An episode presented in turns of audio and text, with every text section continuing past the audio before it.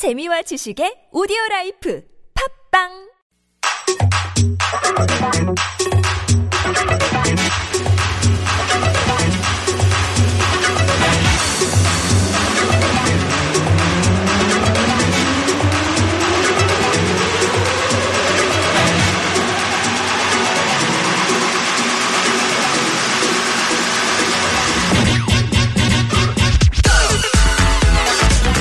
This is Koreascape on TBS EFM 101.3 megahertz in Seoul and surrounding areas. We can learn a lot from our elders, but uh, to get a real idea of where Korea is headed into the future, it's useful to look at what younger people are doing. What kind of trends are they embracing? voluntarily or involuntarily in film, in TV, in books, in style. That's why we turn to Nicky Kim. She is the writer of this program, but also the founder of a culture and lifestyle blog called Neon But More, which you can find online. Nicky, how you doing? Hi, I'm doing good. Wonderful to see you in the studio. So, um, we're getting into uh, a territory that I have absolutely no idea about. Uh, we all know that Korea is a world hub for female cosmetics and makeup and creams.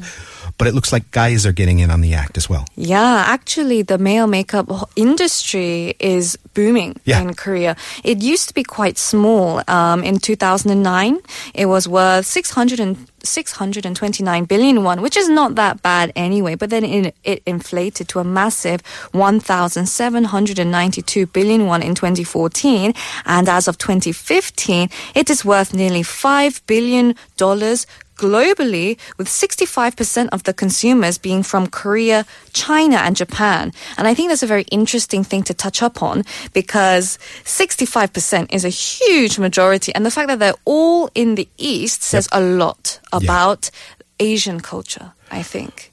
Okay, so it's suffice to say it is a growth industry for these makeup companies, and it's no longer taboo for men to consider makeup purchases and even to spend a lot of money on makeup.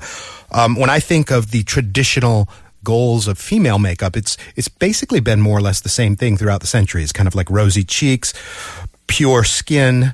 Uh, eyes that kind of pop out and have definition. Is it the same thing for men and red lips? So that's actually a very interesting question because when some people imagine makeup, they think of blue eyeshadow, red lipstick. Yes. But actually, the term makeup in Korea and in Asia is a lot broader. Okay. It consists of the prepping the skin as well as color on top. So that's why so many guys in their 20s and 30s are embracing male makeup because um, moisturizers, essence, lotions, all these products, they just clean the skin up. Sure. So it's not really to do with putting color and caking stuff on.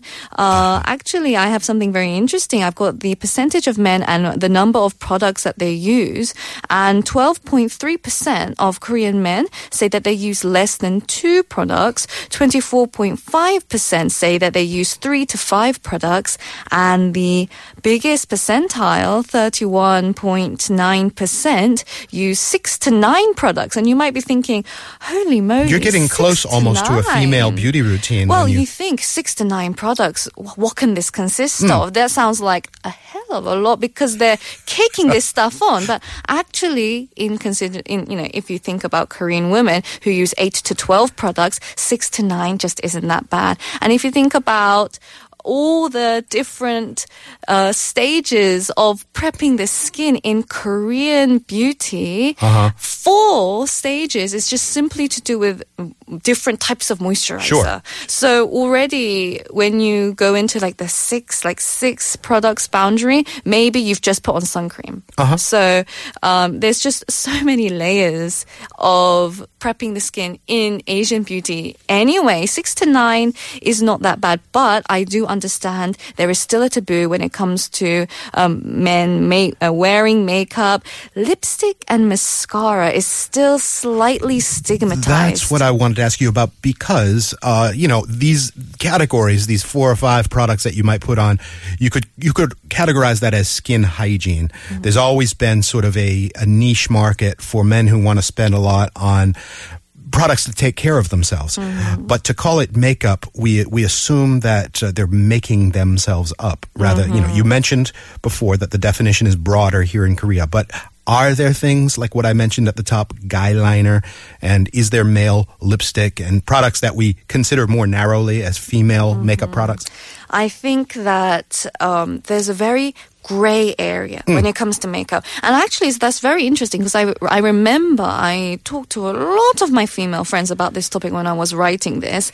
And, you know, I asked them about what they think of male makeup. I asked them if they have friends that wear uh, makeup and they're guys. And, you know, they told me you know, uh, some of them said, I'm completely open with guys wearing makeup. I love the fact that they're taking care of themselves because finally there's, there isn't that huge gap anymore between men and women. If women are taking care of their face, guys should do it too, and guys should be free to do it too. And I completely understand that. But there are also some women who are t- completely shocked and grossed out by men putting Oh, really? on makeup. Korean women? Yes, because they don't want any sort of similarity and they still have in their head a very traditional view of what is the ideal man. So even within male makeup is really to do with personal preference and everyone's personal, you know, how they have made their own like judgment and decision in their lives. But in, in the majority, hmm. men don't go to use mascaras and lipsticks and colored makeup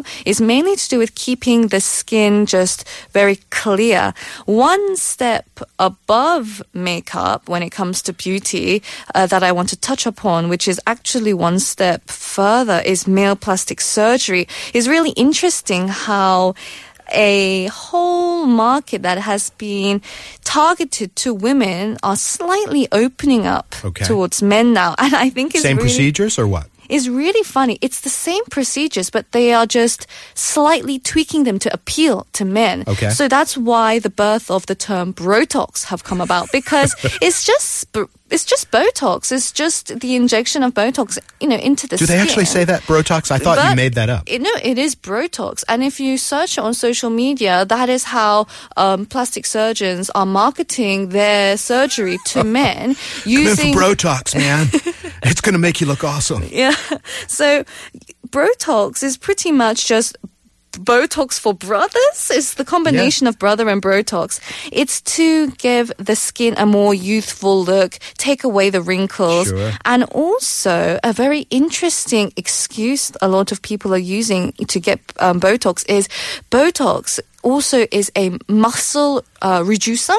So if you inject it to your jawline and to your chin, it reduces the muscle and makes you look slimmer and you get that V line. So men who overwork and get stressed, they tend to get chubby around the face. So they get Botox to kind of slim up the jaw.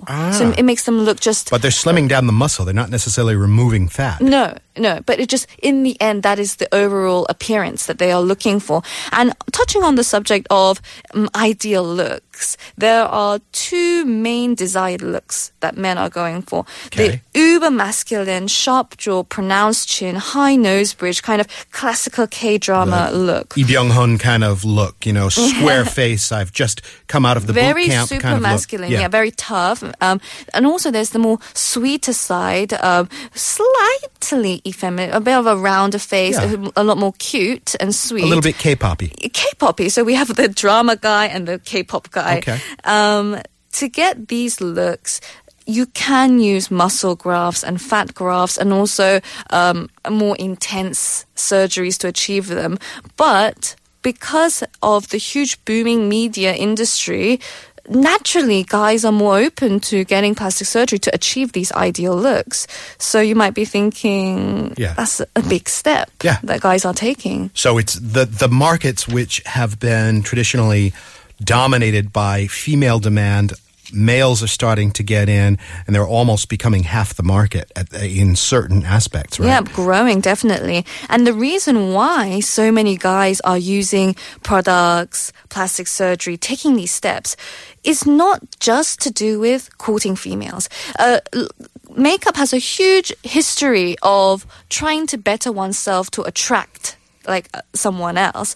But actually, it's growing a lot more complex. Korean men are using cosmetics not to use, not to look feminine, but to look more clean and mm-hmm. make a better first impression. And first impressions are getting more and more important because life is getting tough, mm. very tough.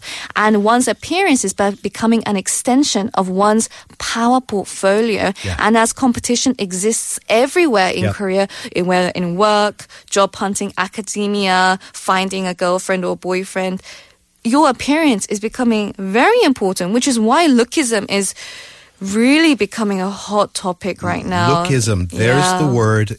In a hyper competitive market, two people of equal capabilities, one looks slightly better than the other. And let's not forget, here in Korea, it's still more or less mandatory to clip a photograph of yourself onto your CV when you send it in. And uh, that is going to sometimes decide whether your resume even gets onto the next desk in the company, how you look. So there's a huge incentive to look when you're a man at least clean, or if you want to go further, maybe even to get into some plastic surgery or some other advanced makeup products. There's the trend in Generation Now. Nicky, thank you so much for Thank coming you. in. All right, and we'll be right back with Did You Know when Koreascape returns.